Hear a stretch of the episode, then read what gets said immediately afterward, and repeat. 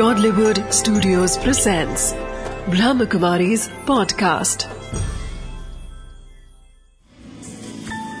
Wisdom of the Day with Doctor Girish Patel। Om Shanti.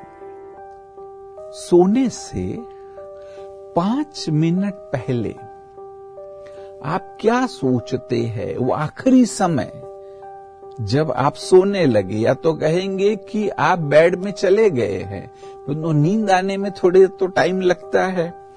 उस समय आप क्या सोचते हैं? क्योंकि उस समय आपका सबकॉन्शियस एक्टिव है। तो इसलिए सोने से पहले वह तीन चार मिनट भले आराम से बैठिए, टीवी नहीं देखिए, अखबार नहीं पढ़िए, वो इम्पोर्टेंट टाइम है। तब शांति से बैठिए, या तो परमात्मा का ध्यान करिए, या पॉजिटिव ही सोचिए कि आज के दिन में अच्छा क्या क्या हुआ।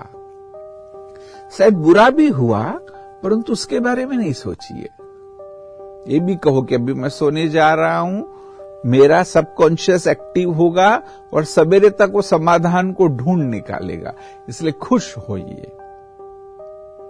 विजडम ऑफ द डे है, आखिरी पांच मिनट बिल्कुल पॉजिटिव सोचना है कि समाधान मिलना ही है, सब कुछ अच्छा ही होना है।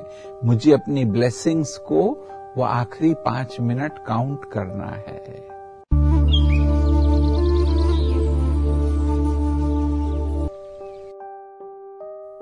Few moments before you fall asleep, pay attention and focus on the blessings and positive events.